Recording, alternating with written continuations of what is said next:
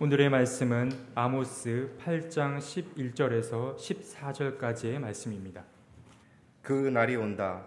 나 주 하나님의 하는 말이다. 내가 이 땅에 기근을 보내겠다.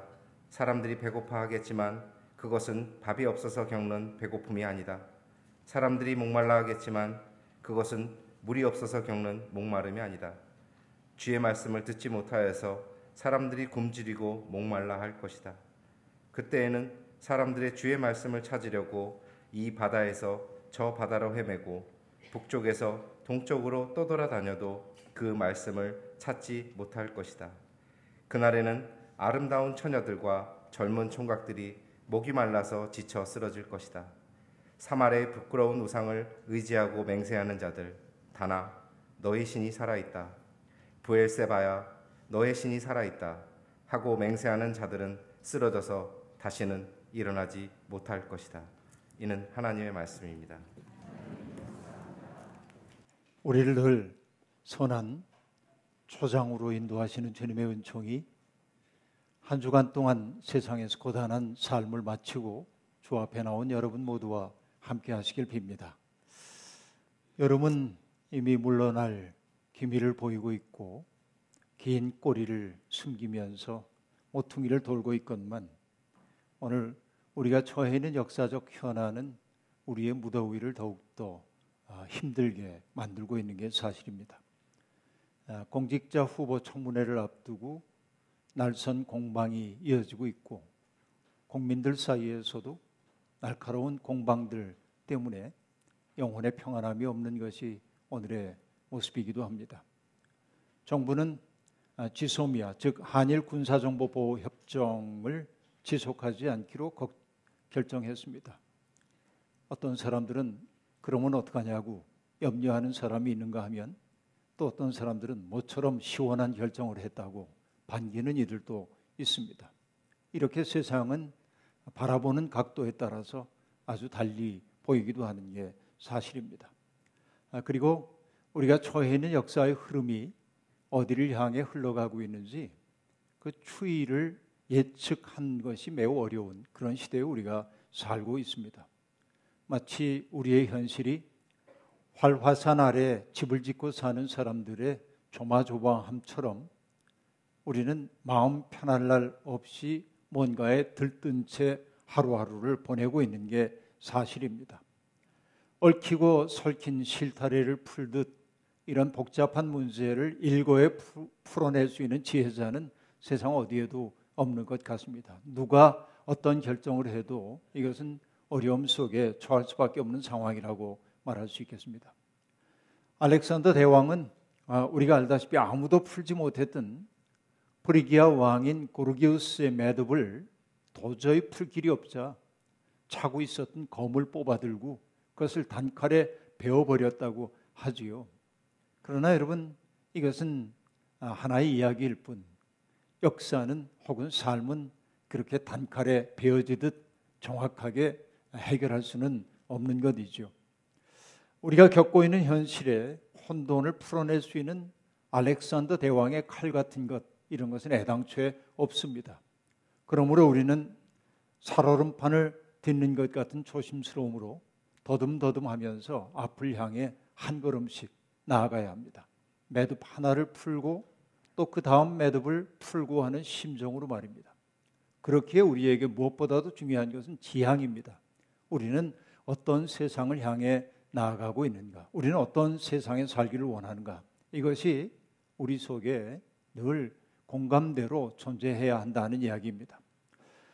디모데 후서는 말세에 어려운 때가 올 것이라면서 말세의 징조를 얘기해 주고 있는데 그 말세의 징조가 참 가슴에 늘 와닿습니다. 읽을 때마다 그러합니다.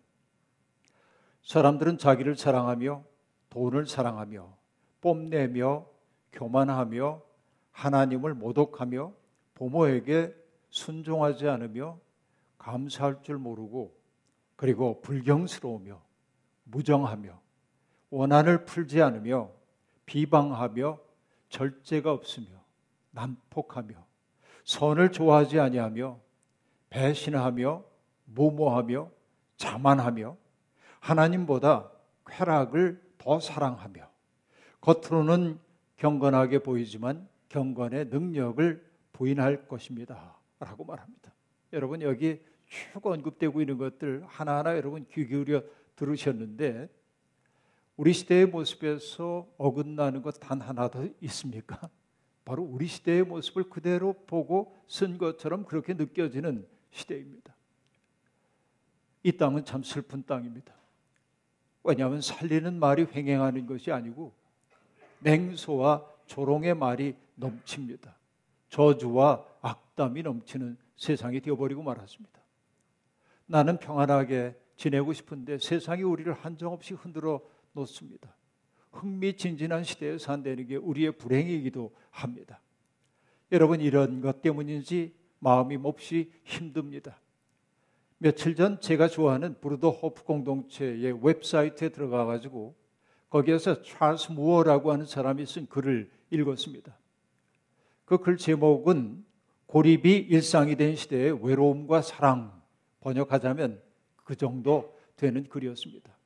외로움, 사랑, 고립 이런 말들이 크게 다가왔습니다. 그런데 그는 우리 시대를 분석하다가 나중에 자기를 아주 성찰적으로 돌아본 후에 하나님 앞에 이런 기도를 올리고 있습니다. 그 기도의 내용을 제가 번역해 놓고 읽고 또 읽어봤습니다. 이런 기도입니다. 주님, 저는 더 이상 주님이 창조하셨던 그 사람이 아닙니다. 저는 비난받아 마땅합니다. 저는 저 좋을 대로 가식적으로 살았고 죄와 부끄러운 욕구를 많은 가면 뒤에 감추며 살았습니다. 주님 안에서 삶의 보람을 느끼기보다는 유한한 것들과 사소한 성취에 도취되었습니다. 그것은 남들의 눈에는 그럴듯하게 보였지만 사랑의 열매는 아니었습니다. 저는 상처투성이었고 외로웠습니다. 그러나 저는 압니다. 그 모든 것이 다른 이들을 배려하고 돌보기보다 제 뜻을 관철시키기 위해 그들과 동떨어진 채 살아온 타심을 말입니다. 주님, 이제는 돌아서고 싶습니다. 나 자신으로부터 벗어나고 싶습니다. 그래서 주위에 있는 사람들이 참으로 사랑받고 있다고 느끼게 만들고 싶습니다. 주님, 이제 옛 생활을 청산하고 주님과 주님의 뜻이 그리고 주님의 방법이 이 세상에서 확고히 서게 도와주십시오.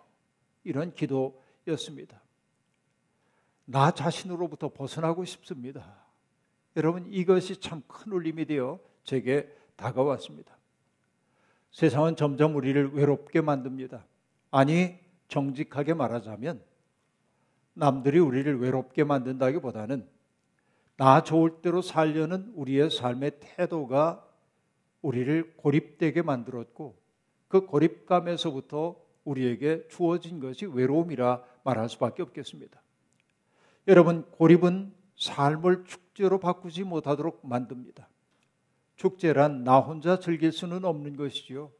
누군가와 흉허물 없이 어울릴 수 있을 때 삶이 축제가 될 텐데 우리는 나의 성취를 크게 하기 위해 타자를 밀어내며 살았기 때문에 그 때문에 물질적인 풍족은 누리고 있는지 모르지만 우리의 영혼의 고립감이 깊어가고 외로움과 상처가 우리 속에 가득 차 있다 하는 이야기입니다. 어떻게 살아야 할까요? 난마처럼 얽혀 있는 이런 현실 속에서 고립감에 울고 있는 우리들은 어떻게 살아야 할까요? 오늘 아모스에게 길을 물어보려고 합니다. 아모스는 여러분 아, 아모스가 살던 시대는 주전 8세기입니다.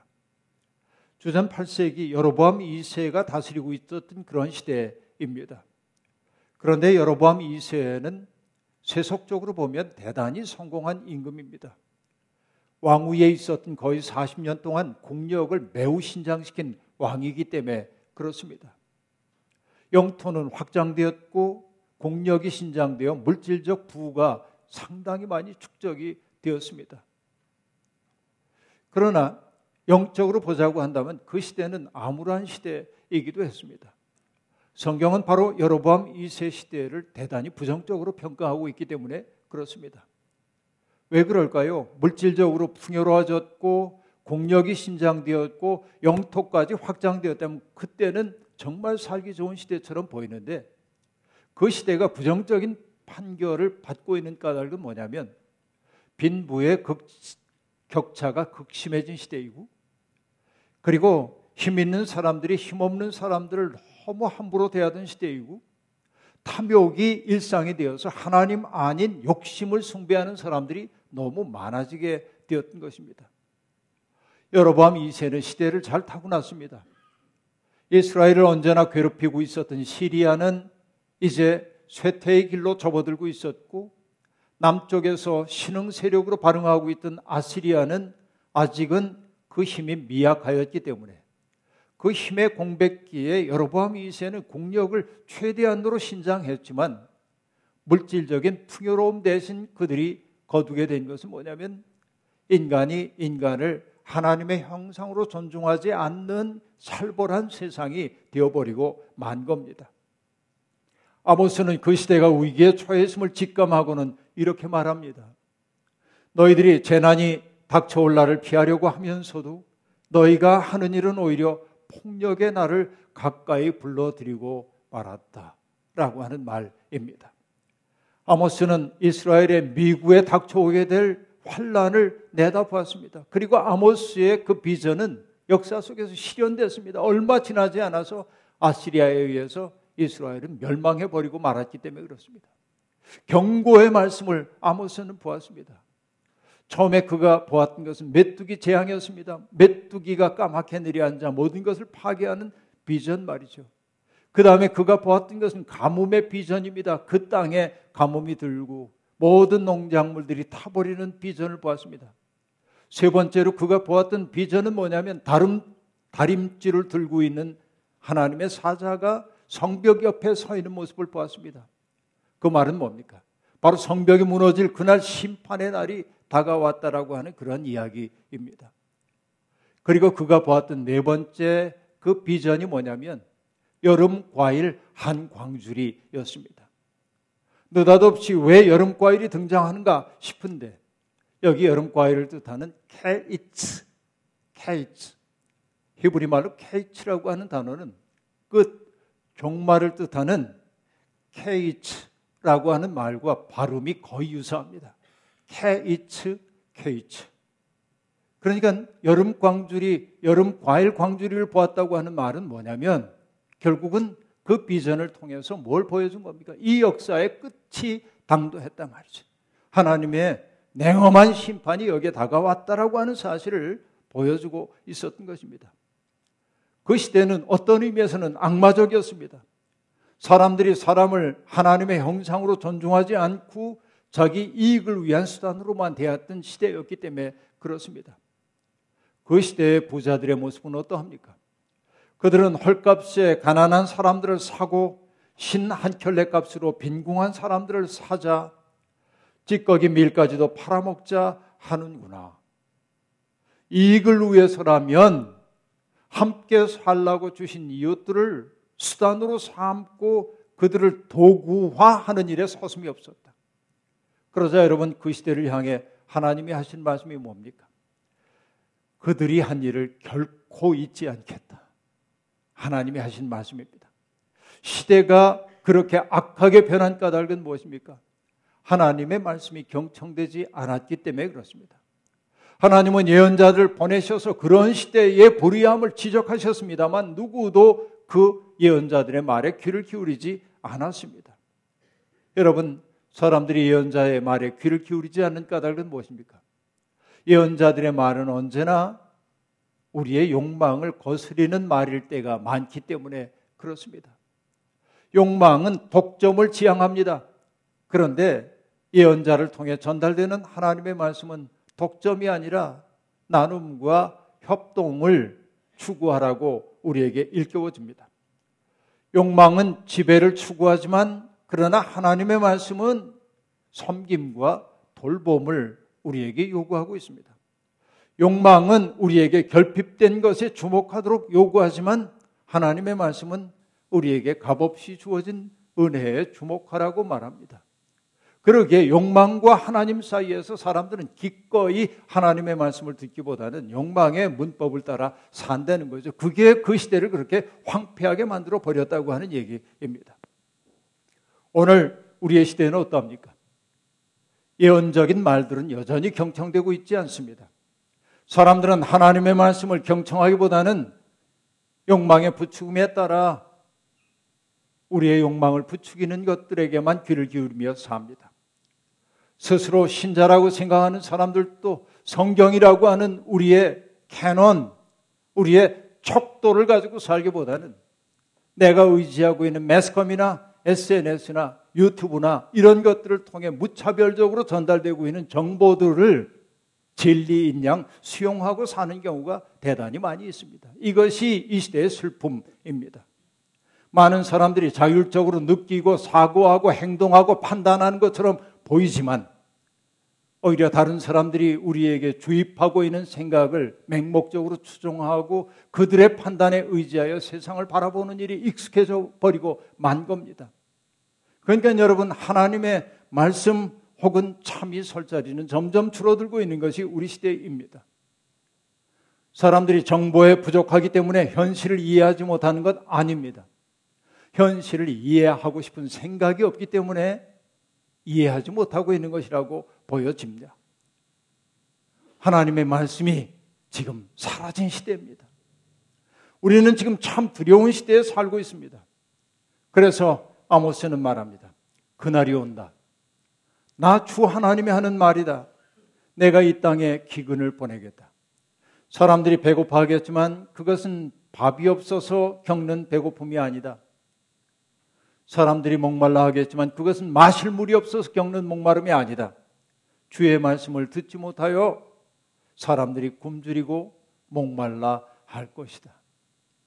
오늘 우리의 영혼 속에 있는 헛헛증의 이유는 하나님의 말씀이 경청되고 있지 않기 때문에 그렇다는 겁니다. 우리는 풍요를 누리고 삽니다. 배 터지게 먹고도 출출함을 느낍니다. 만족이 없습니다. 매 시간 자극적인 음료를 마시며 살지만 목이 마릅니다. 뭔가 병적인 징후임이 분명합니다. 왜 이렇게 되었을까요? 출애굽 공동체는 광야에서 먹을 것이 없었을 때 만나와 메추라기로 배를 불렸습니다. 마실 물이 없었을 때 반석에서 터져 나오는 물을 마시며 살았습니다. 그렇기에 값없이 주어지는 은혜의 선물을 감사하게 여겼습니다. 조촐하지만 감사와 감격이 거기에는 있었습니다. 가끔 불평이 터져나오기도 했지만 광야는 기본적으로 협동을 익혀야 하는 곳이었습니다. 너 없이는 나도 없다는 사실을 그들은 몸으로 자각했습니다. 그 때문에 서로 기다려주고 이끌어주고 보듬어주지 않으면 광야에서 살아갈 수 없다는 사실을 배웠습니다. 그러나 정착 생활에 익숙해지고 물질적인 풍요로움이 그들에게 다가오자 사람들은 감사를 잃어버렸고 이웃을 잃어버리고 말았습니다.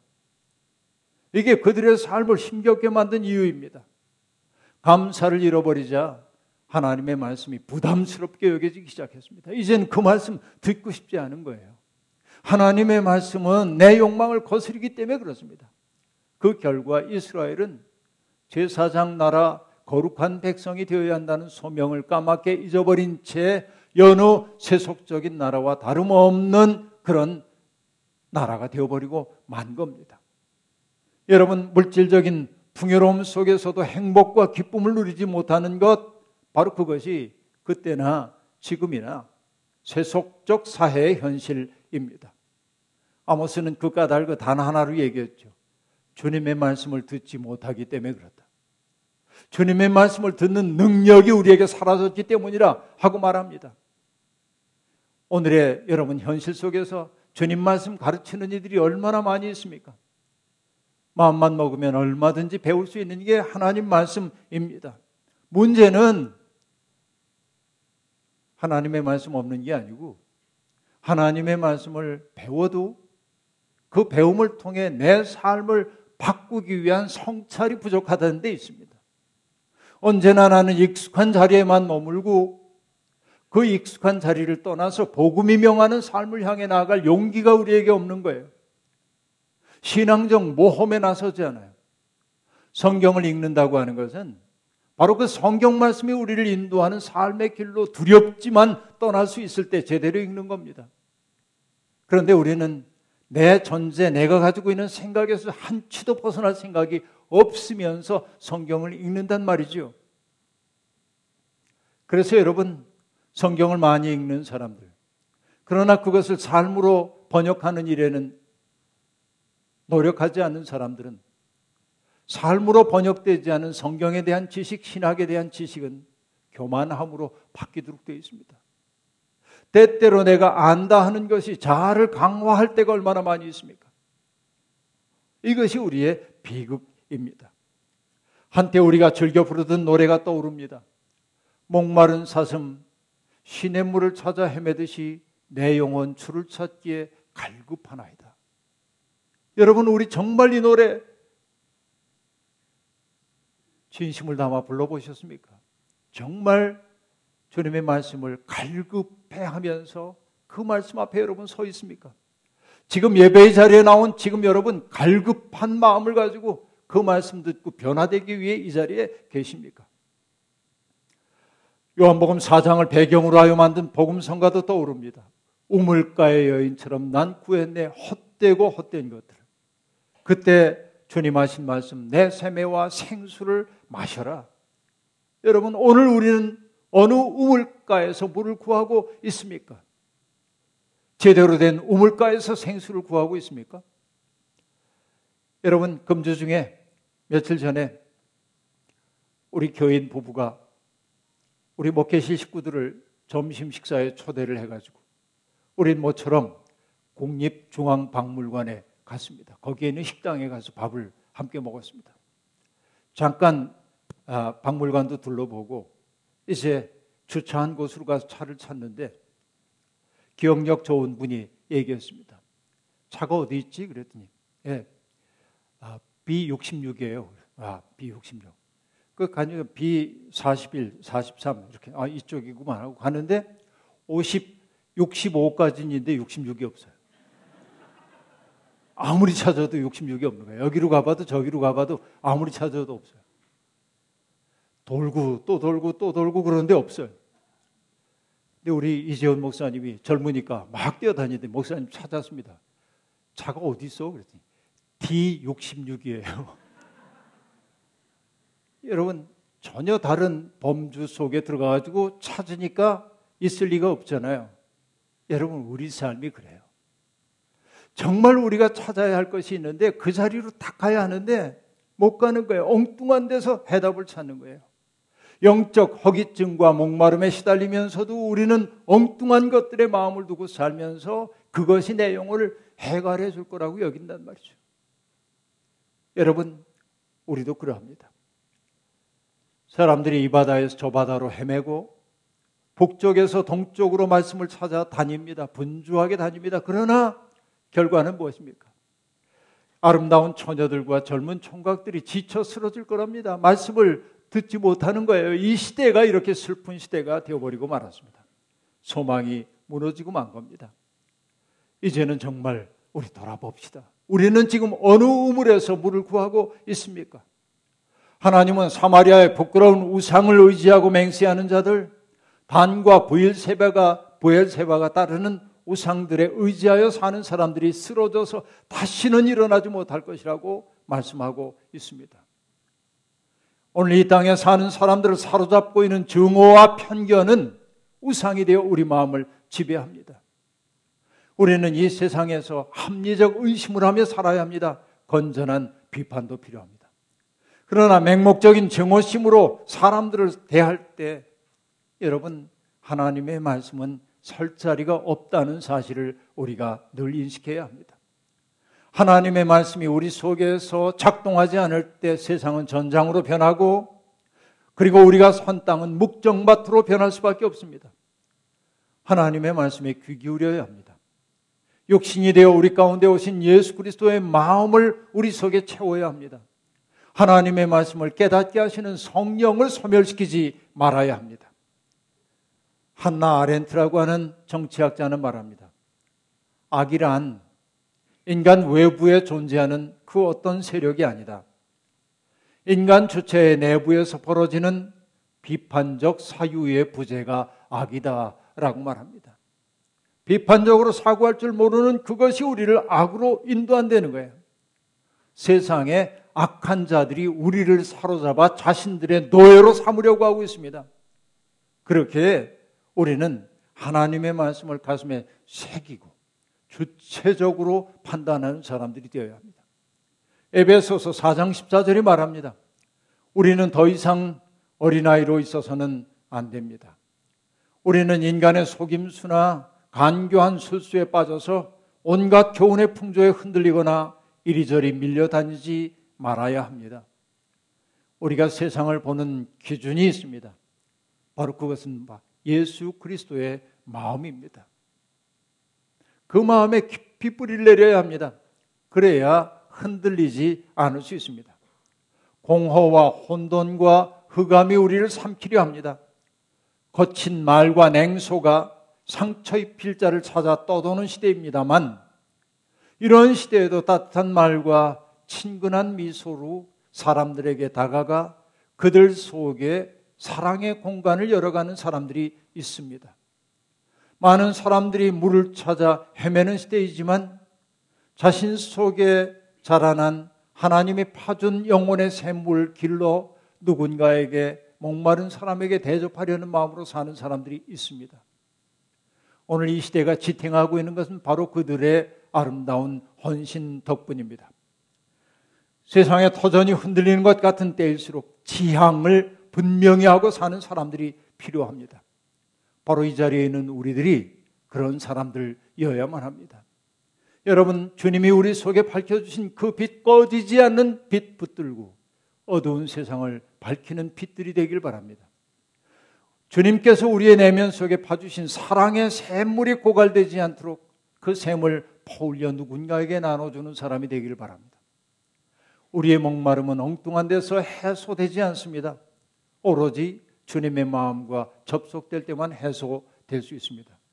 주님의 말씀이 경청되지 않는 이 시대에 주님의 말씀을 검질기게 따르는 사람이 있다는 사실을 세상 앞에 몸으로 증언하는 우리가 되기를 주의 이름으로 축원합니다.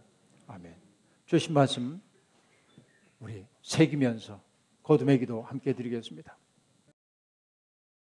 하나님 가장 풍요로웠던 여로보암 2세 시대가 가장 음란한 시대, 멸망을 앞둔 시대였다는 사실이 우리에게 두렵게 다가옵니다.